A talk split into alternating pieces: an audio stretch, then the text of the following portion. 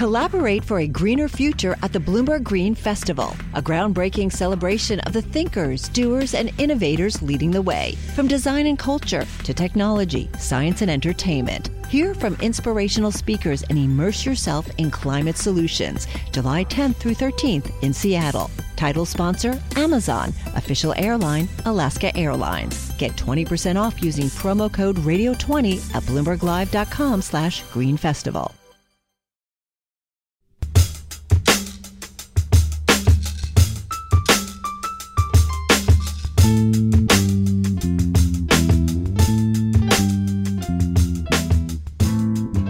And welcome to What Goes Up, a weekly markets podcast. I'm Mike Regan, a senior editor at Bloomberg. And this week on the show, well, investors did sell in May, but they didn't stay away very long, and now as we speak, the S&P is more or less unchanged for the month.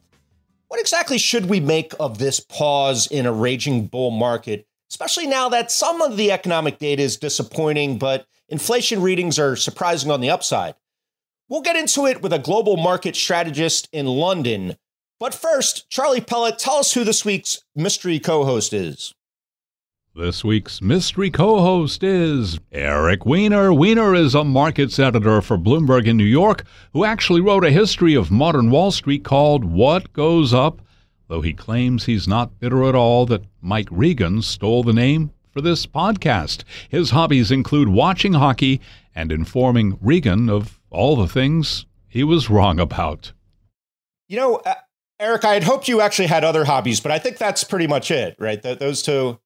That that pretty much covers the whole thing. Um, basically, I sit around watching hockey and then wondering what you're saying wrong, uh, and and I'm I managed to to do both quite well.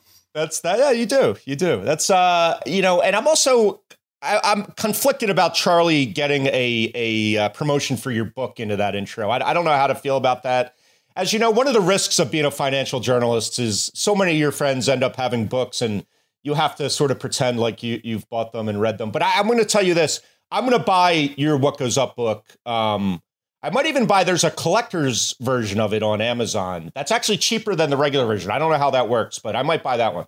Go, go, just spend money, man. Uh, whatever you can possibly do, because you did rip off my title, uh, which is how I sold the book. Um, when the, the original, it was funny. I did it during the dot com era and the original title had a question mark.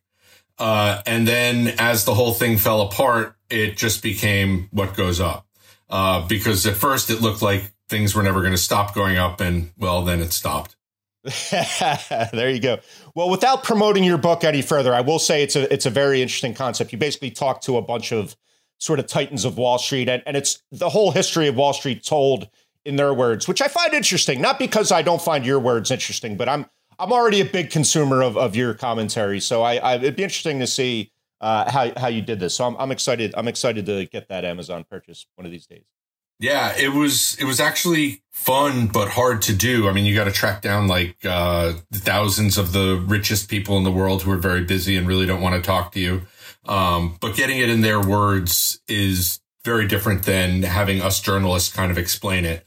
So it's much more like the story is being told to you in a room full of all the most important people in Wall Street history, and they're coming at you and sort of telling you their view.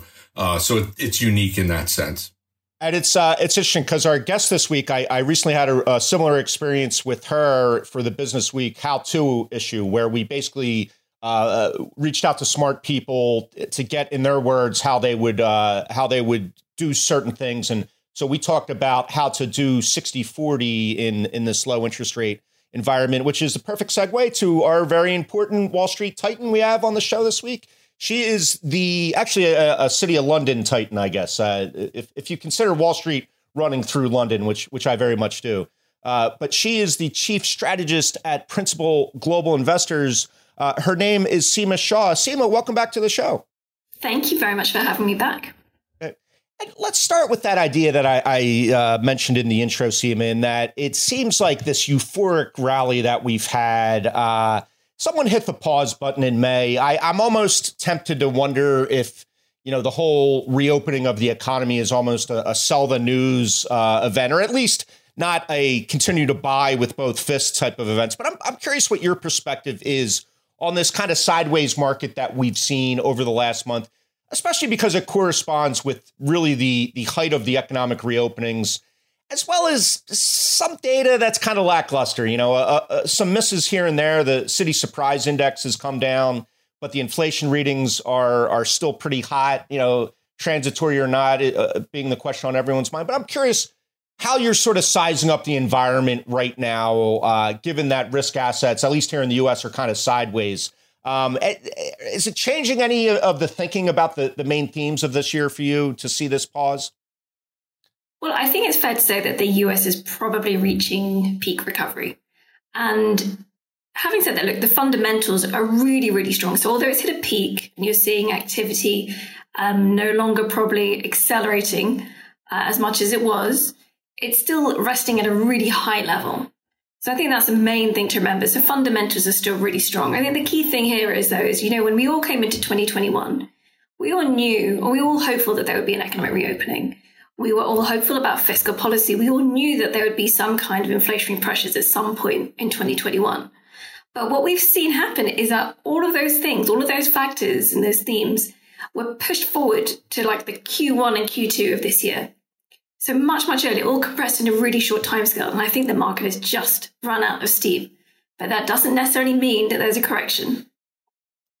So when you look at Mike mentioned inflation, uh, how do you see this sort of reflation playing out? If, if you're a, say a stock market investor, how do you respond when, as you say, it's sort of played out in the US, but there could be more coming and it looks like prices are going to rise. Do, do you rotate into different asset classes? How, how do you handle this? Yeah, this is going to be a really interesting dimension now for investors because what we're seeing is inflation is clearly picking up, but it isn't necessarily related to a continued acceleration in activity. It's really down to those those transitory factors that that policymakers are talking about. But of course, as an investor, you can't just say, "Well, look, inflation is going to fade out in the near future, so I'm just going to sit back and, and watch it happen." You have to invest for what the current environment is. So we think that you need to have some kind of inflation port- portfolio protection. Um, and what we've seen is that investors, after a couple of decades of really not having to worry about inflation, just don't have it in their portfolios. So they're increasingly, we have to start thinking about this. So we see a couple of different things here. So within equities, one of the obvious places is going to be value because there's still growth, right? There's still growth. You have rising inflationary pressures. That's a steepening yield curve. So value, specifically financials, should do very, very well in this uh, situation. Same thing with cyclicals. You've got a reopening trade. You've got people rushing back in to spend. That does well for cyclicals. But the other side of it is also going to be um, real assets. Now, you know, we hear people talk about commodities all the time. Well, look, commodities have got a tendency of being really volatile. Uh, so as an investor, I don't know if that's the, the volatility that you want to be taking on. So an easy way of playing this is real estate. And that is typically a good diversifier and it does well in a rising but steady inflation environment. Yeah, Steve, I'm, I'm curious how, you know, obviously, if you're an institutional investor, there's any number of ways to, to play real estate. As kind of an average uh, investor, individual investor, I, I, it's a little bit trickier. I mean, I, you know, one thing you could do is buy a vacation home, say, or buy a rental property, but that entails a whole bunch of other work that, you know, and risks. Uh, so how how could you play a real estate theme? Is it something as simple as REITs uh, or you know uh, other equities tied to the real estate space? No, so REITs is a great place to be. Um, Generally speaking, in real estate, you have to be careful which sectors you're looking at. Uh, we've seen a number of themes play out. If you just think about the retail side during the pandemic, unfortunately, it really has declined from a real estate perspective. So some of those big shopping centers, which were already struggling in the run up to the pandemic, that deceleration just almost accelerated through the last year or so. What we're seeing increased strength in is data centers. So if you think all of these companies, the ones that really thrived or even survived during the pandemic, they did so because they used technology to pivot themselves, to pivot their business models. And that's not going to go into reverse, which means that industrial data centers, anywhere where they can house a lot of those um, technolo- technology centers, that's going to do well. So we would think that look, look at real estate, look at REITs, but really focus on the right sectors.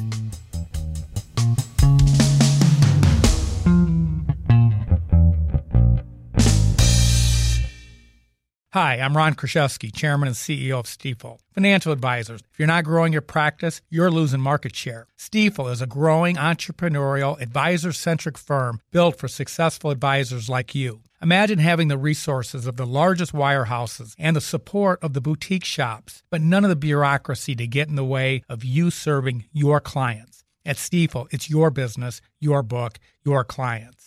I always tell the advisors we're recruiting, I want you to come to Stifel and double or triple your business. Most of them laugh and shake their heads, but I'm serious. Don't take it from me, take it from Stifel's number one finish in JD Power's 2023 U.S. Financial Advisor Satisfaction Study. So, there's a reason why 148 financial advisors joined Stifel last year. Come join us and find out why Stifel is the firm where success meets success. Visit www.choosestifel.com com. Stifel Nicolaus and Company Incorporated, member SIPC and NYSE. So the inflation idea is something that's just coming up a ton uh, among our readers and in the newsroom in general. Uh, it's sort of the you know the topic du jour as you as you watch prices rise, and the Fed has used the term transitory, which um, can mean a lot of things. And to me, it's one thing. It's like with a bubble. It's, you can see where the bubble is, but timing when it's going to end, when it's going to pop is the challenge. Uh, spotting it isn't so hard.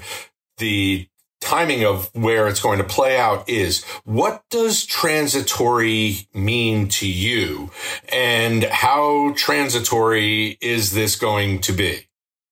You have honed in on the most important point here with inflation. We all know uh, it, it's here, it's come, you know, it's going to continue rising, and we, same as the policymakers, think it's going to be short lived.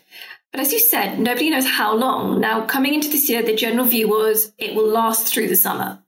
And then come fall, a lot of those um, inflationary pressures driven by supply shortages, shortages should fade away.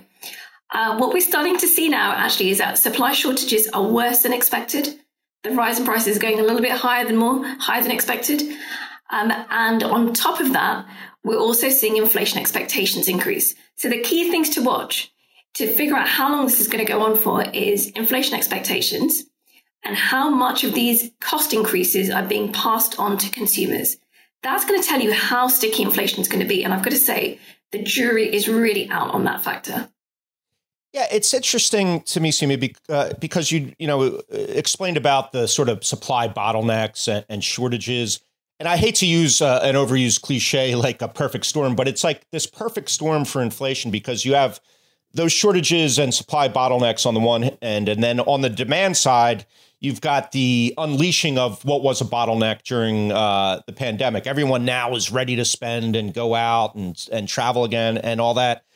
So I'm I'm trying to think of how it looks on the other side uh, when the, that transitory period is over. You know, whether it be later this year or the first half of of 2022. I, to me, there's almost a, a, risk of sort of a, reversion back the other way, and and almost a transitory deflationary period on the other side. Um, everyone seems to be worried about a, a, more prolonged period of inflation after you know uh, this year, but I I wonder if the risk is almost as good uh, for thinking we could see a, a, transitory deflation period. So tell me if I'm nuts for thinking that, A, and uh, if I'm not nuts, hopefully uh, I'm not too crazy.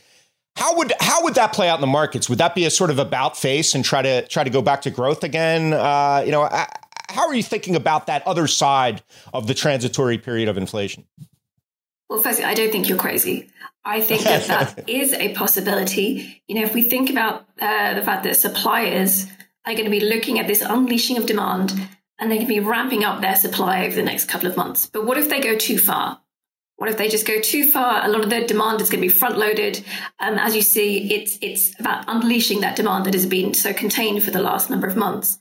So I think there is a chance that supply goes too far, demand just doesn't essentially meet it in the end, and then you get that disinflationary pressures coming. Well, what happens to the market? Well, I, on one hand, I think the market really starts to get a bit worried because ultimately you've seen monetary policymakers, you've seen fiscal policymakers throw everything they have at this problem. And if they still can't create some kind of inflation, which is a healthy type of inflation, so around that 2% level, I think the market will become quite concerned. So I think from that perspective, the Fed is playing a really difficult game here. They have to get the balance right. Um, and if the market does get freaked, then of course we have to be shifting into safer assets. We're talking about growth again, technology. If you're looking at lower bond yields, and technology is, is typically your, your best place to hide out. So you mentioned uh, the idea of stickiness of inflation, and that that intrigues me. Um, just the difference between flexible pricing versus sticky pricing. Um, what are you looking at in terms of the cues for what's a real inflation move, what's a real like hard inflationary move versus, you know, so with sticky prices, it's something like the, the cost of getting your car fixed doesn't change no matter what happens in the economy. Whereas, you know, the cost of gas is very, very reactive to the economy. What are you looking at in terms of gauging how severe things get or how, uh, how, how much less we need to be concerned about it? So to us, the, there's there's a couple of key things to be watching out for, which is going to give us an idea of how sticky, so really how long this higher inflation is going to last for. Um, the first thing is inflation expectations. You've got to be looking at not only market inflation expectations, but all the various surveys. Because what we have seen the threat of is as consumers start to see higher prices, they start to expect it themselves. They, they, they react in that way, and that brings forward or extends that inflationary pressures that they've already been witnessing. So then it becomes part of the system and you're seeing permanently higher prices. But the second thing is, is companies. How are they going to respond? Now, this is going to be really interesting because over the last year, we've seen savings in the US increase significantly. So you have a new consumer subset who are extremely financially resilient and consumers um, and companies are very aware of this. So if companies decide that, look, our consumers, our clients are now very financially resilient, we can pass on all of the cost increases that we're experiencing to our consumers, then you are looking at an inflationary spiral. Now, not to the kind of five or 6% level, but inflationary spiral in the current term, meaning kind of the two to two and a half to 3% level, which of course, as we know from the Fed's perspective, is a little bit above where they want it to be.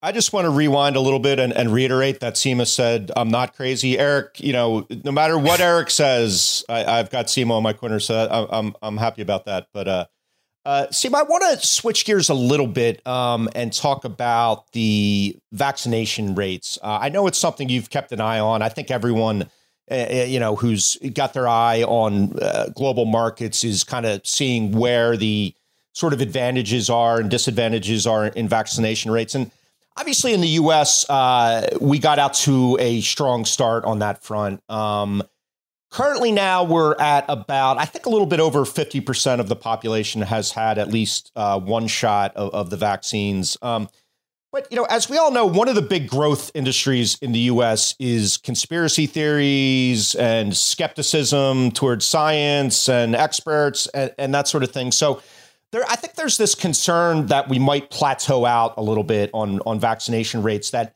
you know, the people left who are unvaccinated are those who are reluctant to get it for for whatever reason.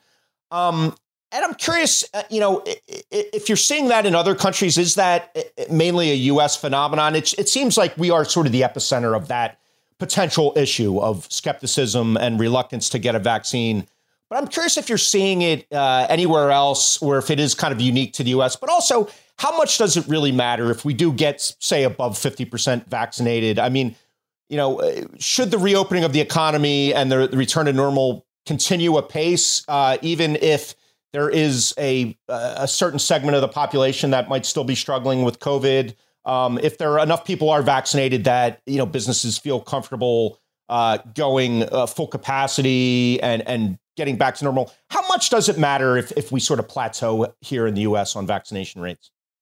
Well, I think you're right that the US really is the epicenter of that, but that's because the US is so far ahead with its vaccination process. So you're kind of the guinea pigs here. What we are seeing though is in Europe, for example, they do have a lot of vaccine hesitancy. Um, it's really not unusual, for, even for, for COVID. Actually, you typically see in countries like France, they've always been very reluctant even to take the annual flu vaccine. So this is something that we were expecting. Um, and of course, the, the various side effects that have been reported from a couple of the vaccines um, haven't really helped the situation. Now, what we are expecting to see, though, for example, in the US, is that we are hitting, we're close to hitting your peak uh, vaccination numbers. Uh, you can have people who are reluctant. You can have people who simply aren't eligible, maybe because of age. Um, and then there's going to be the other ones who say, well, you know, everyone else around us is vaccinated. So why would we kind of bother? We'll come around to it when it, when it works for us. Does it really matter from an economic perspective? In, in the best case scenario, no, it doesn't really matter because all the government cares about um, is, of course, they want to reopen the economy. It's really if there's hospitalizations that they that they start to get concerned. So if you've got enough people vaccinated, then they will continue to push forward with the reopening. The concern starts to arise, though, if you get some more of these variants start to circulate. Um, and if those variants circulate, then it becomes more of a concern for the population that isn't vaccinated. And then you get to a point where maybe the government wants to take a bit of a stand still on that on that factor. And I would point to the UK here on this, where although we have vaccinated a very high percentage of people, we have the variant from India is circulating in the UK, and they are talking already about stopping the reopening. So, when you talk about vaccination rates, um, the Fed has pointed to vaccination rates as something that it's looking at in terms of when to react to QE and whatever. Um, are we getting close to a point where the Fed would feel comfortable? I mean, it, it, obviously there are a bunch of other numbers that go go into that. Um, but they've act, they've not really been looking at necessarily the whole data and talking about more of the societal function. Are we close to that point where the Fed can react based on being comfortable that the population is is vaccinated? I think we are getting close to that point, but what we are increasingly seeing is that policymakers are saying, look, our country may be pretty healthy, doing pretty well with vaccinations, but they have to look at all the countries, uh, not just even next to them, but all around, because there are continued threats coming in from other countries. You know, we just have to think about India, about Brazil. Um, so I think policymakers will remain pretty cautious until this fight is over. And I unfortunately think that fight is going to continue into 2022.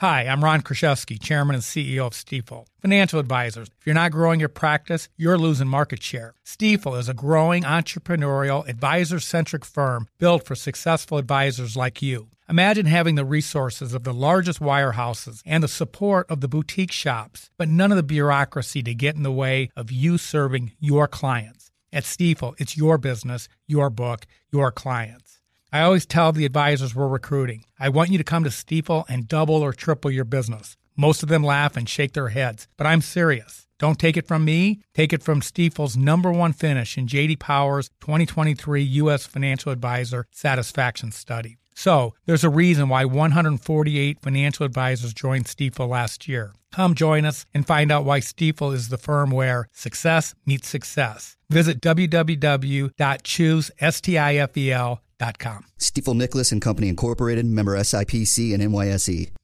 So, you know, there's kind of this growing, uh, I, I, wouldn't necessarily call it a consensus perhaps yet, but uh, growing speculation that uh, the Jackson Hole meeting in August will be when the Fed at least admits they're thinking about talking about maybe whispering about tapering. Um, uh, how are you looking at that meeting? Do you think it's it's uh, a live one that that we're all going to have to keep an eye on, or I, I guess just wait and see?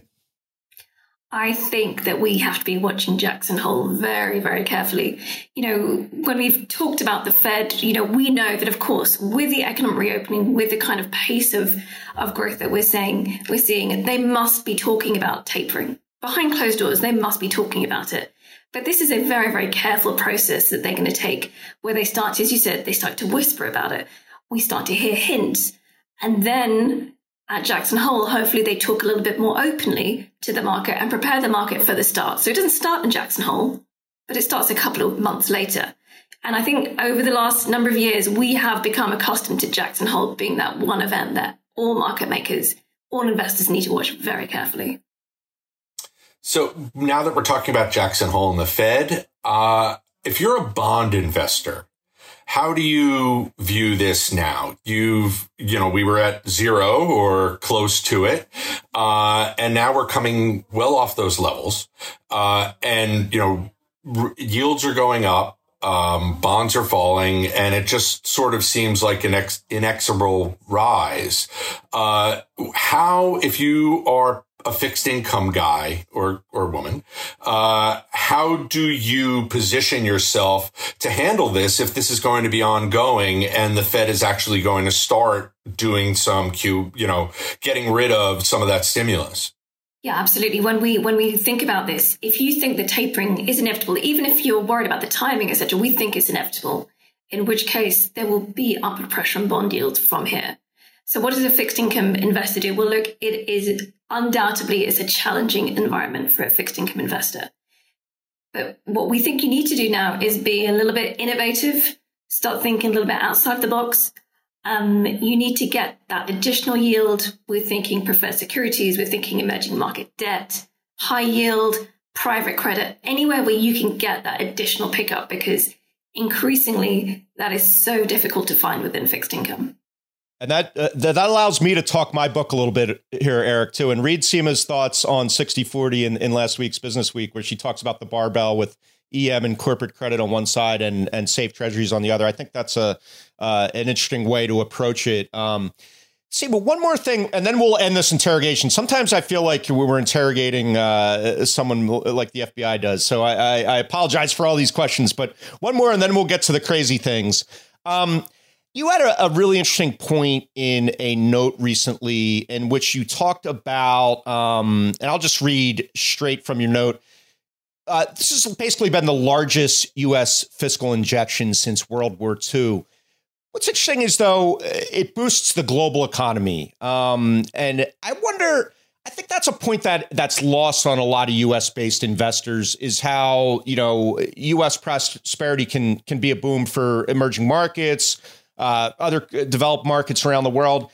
Talk to us about that spillover effect from a really buoyant U.S. consumer. I mean, is is it as simple as a matter of just you know going going long on the countries where we run big trade deficits with, or is it is there more to it? How would you how do you sort of express a global bullishness based on uh, U.S. consumers with these inflated savings rates and lots of stimulus money sloshing around? You know, it, it's funny because when we do these presentations, uh, global presentations, this year increasingly we are talking about the US. And the reason is that the US is it's absolutely reinstating that global reflation narrative. And as you said, that American Rescue Act, um, as one of the largest government interventions since World War II, is so significant that the spillovers to the rest of the world um, actually pick up growth in other countries. So if we look at the OECD, for example, has done a couple of studies on this, and they think that the American Rescue Plan on its own lifts global growth this year by 1%. And if you're thinking about the, the closest countries to Canada, Mexico, that's around 1 to 1.25% just from that fiscal stimulus in the US, uh, all the way to China, to Europe, where it's about 0.5%. So together, this is really important. And, you know, what we've seen this year in the US is that you have had this perfect conjunction of uh, vaccinations enabling that reopening, plus this incredible fiscal stimulus. So now you have a combination of not just the opportunity to spend because of reopening, but also the ability to spend. And together, those two factors create such a strong push uh, into the US economy and then leaking out to the rest of the world. Yep, it's it's a really uh, you know it's I think it's a point that uh, a lot of American we we Americans speak can be very uh, self reflective and we forget about the rest of the world sometimes and I think that's a very interesting way to play the the sort of pumped up savings of the American consumer and and all this stimulus money going around. So uh, definitely good food for thought. Um, as is uh, our next segment, which uh, fans of the podcast know well, the, the craziest things we saw in markets this week. Stand clear of the craziest things we saw in markets this week. You know, I'm going to get things started. Um, Seema, I got a sneak peek at Eric's crazy things. I will say both of ours involve real assets, which I know you're you're bullish on. Probably, I'm going to go out on a limb and say probably not the type of real assets you you would be bullish on necessarily, especially Eric's. But Mine, maybe. And I'll, I'll start with mine because I, I, I find it interesting. you know, obviously for an investor, the biggest nightmare you could ever have is a hundred percent loss, right? Would you guys agree with that? Yes. Uh, uh, What what could be worse than a hundred percent loss? Well, in Las Vegas, there's some innovation on this where uh, we've got a story about a loss bigger than 100%, a 120% loss on a Las Vegas mall loan. And I'm just going to read the top of the story by our colleague Adam Tempkin. A loan tied to a beleaguered mall outside of Las Vegas realized a loss of 120% after the shopping center sold for about the same price as a condo. The loan, which had a current balance of 62.2 million, was completely written down after the Primm outlets were liquidated for just over $400,000. Uh, when accounting for uh, 11.5 million in fees and reimbursements owed to the master services for advances made, the realized loss came out to 74 million. So you investors lost 74 million on a 62 million dollar loan because of all the fees and whatnot. But Seema, to your point, Someone bought a full shopping center in Las Vegas for 400 grand, the price of a two bedroom condo on the on the Vegas Strip. So uh, bargains galore in real estate if you have the the ability to pounce on them. It, it's fascinating. And of course, you know there are people short this the credit here. Uh, Carl Icahn, I think, uh, making a fortune being short uh, the the credit index associated with this. But uh, uh, I, to your point, Seema, I think it talks to it speaks to the the sort of distressed real estate that that is a great opportunity out there still, even at this point of the reopening. It, it is. It is that there are a lot of opportunities, but there's a lot of potholes. So so pick your investment, even in real estate, very very wisely. Right. Right. And Eric's going to talk to us about another real asset, which which I I got to give it to you, Eric. First time on the show, and you came big with the crazy thing. This is a good one. Well, th- this was something that actually is near and dear. And Seema, I really hope you actually aren't tracking this. uh, this is something that's near and dear to my family's heart. My son uh, is a big animal lover and took classes at the New York Zoological Society and is a major, majorly involved in anti-poaching. And uh, what I what I noticed or what we saw was this the rise. It's called the Rhisotope Project where uh, there's poaching of rhinos for their horns in South Africa. Last year alone, 400 were killed illegally. Um, and it's because the horns are used in traditional medicine and have value beyond what the actual animal is. So they'll kill the animal just to take the horns. So what they're doing or what they're testing is injecting the horns with radioactive material in order to make the horns less desirable because if you're using them for medicine and you have radioactive material that sort of defeats the purpose. So they're starting to do this in in South Africa where and it's a Russian company and another private organization are literally tracking uh, there are a bunch of different trackers that track rhino movements and they're now catching them, injecting them with this radioactive material. And the question is whether the material actually gets into their bodies and poisons these rhinos, basically subverting the entire idea of the project, or if this is a way to get people to no longer buy rhino horns. Uh, and I just thought it was a, a, fascinating, you know, damned if you do, damned if you don't kind of story where they're, they're trying to save these rhinos. And, uh, you know, it's like we may have to burn the village in order to save it. I, I uh, go ahead, Seema. I know, I, I, I, I, know you're not investing in rhino horns, but, uh, please don't. that, that is incredible. So, you know, I worry. I worry on many different parts of that, but I, I, just also hope that the the the material doesn't make them give them superpowers. I have been chased by a rhino in Kenya before, and it yes. was a scary, scary experience. So let's hope they can't run even faster than they than they did that, at that point. That was my thought too, Seema. I don't know if they showed the Incredible Hulk in in uh, England back in the day, but Eric and I grew up watching The Incredible Hulk. I think all of us who saw that show realize you do not mess with radioactivity like that. If you do not want an Incredible Hulk rhino on the loose. No, no, nobody wants that. but my other thought is, and I, I, agree with you, Eric. I'm an animal lover too. I, I, hate the idea of poaching, but as a markets guy, I, I I, I like that story. I felt it was lacking in the price discovery aspect, though, in, in that what does a rhino horn cost? And I feel like, and I hate to I hate to be the guy to say this, but I feel like this project could be bullish for rhino horn prices if they reduce the the supply of rhinos that are not Incredible Hulk radioactive rhinos. I'm just going to throw that out there. I had not even considered that. What if it's the unintended consequences? See, this is what economics is all about. These are the externalities that you don't predict, where suddenly, you know, the, the idea of uncontaminated rhino horns makes them even more valuable. And now we're going to go after the, uh, non-radioactive, uh, rhinos in order to really to to really do this. Yeah, it's uh, yeah. Maybe you create right a new market. Freakonomics in action. I know. I feel like Jeff Goldblum in, in Jurassic Park with all the philosophical connotations going through my head. But but all I can think of is the the bullish price forecast for rhino horns uh, as a result. We were warned. We, we were we were warned. All right, Seema, I I uh, I know you've been on the show before, and you've always delivered with a crazy thing. Eric's is I'm, I'm I got to say Eric's is tough to tough to top, despite the nebulous market connection. I, I I'm okay with that. I, I, as as regular listeners know it. It is a market. There is a market for rhino horns, so we'll, so we'll allow. It. But Seema, what's the craziest thing you've seen recently? Yeah, look, there's a market for everything. Let's remember that. uh, mine is boring by comparison because mine is plain old markets again. Um, I just want to celebrate ourselves, congratulate ourselves for for not talking cryptocurrency on this one. um, so in a, in an era where we're not you know, governments are no longer worried about deficits, that they're happy to spend as much as necessary. Let me take you back uh, 10 years or so when, when the Greek sovereign debt crisis happened and, and markets really, really cared about how much, how much government, they, government debt they had. Well, fast forward to today, you have Greek government debt over 200% of GDP.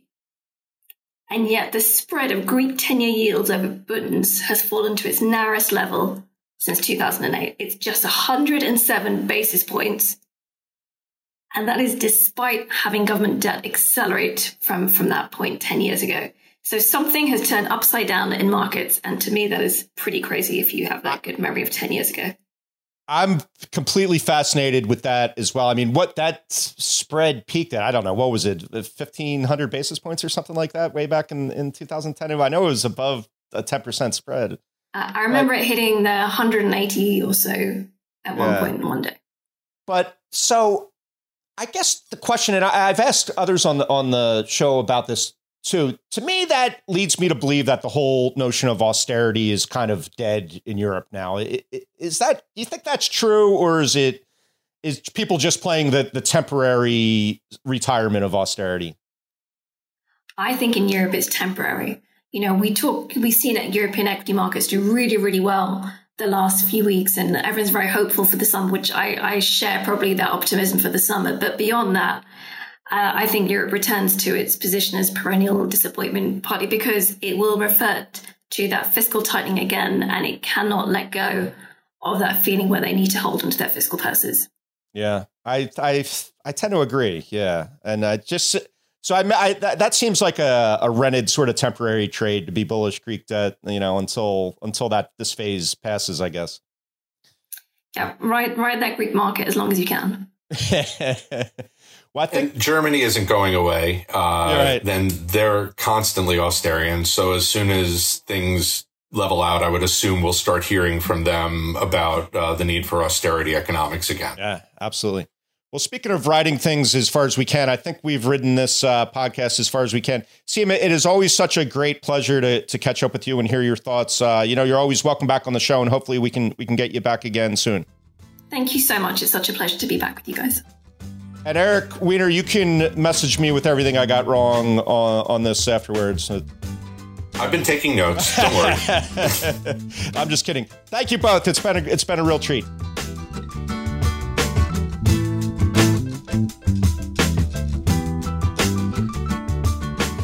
What Goes Up will be back next week. Until then, you can find us on the Bloomberg Terminal, website, and app, or wherever you get your podcasts.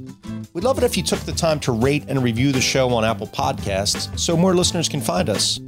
And you can find us on Twitter. Follow me at Reganonymous. Eric Weiner is at Eric J. Weiner1. You can also follow Bloomberg Podcasts at Podcasts. And thank you to Charlie Pellett of Bloomberg Radio and the voice of the New York City subway system. What Goes Up is produced by Topher Forhecz. The head of Bloomberg Podcasts is Francesca Levy. Thanks for listening. See you next time.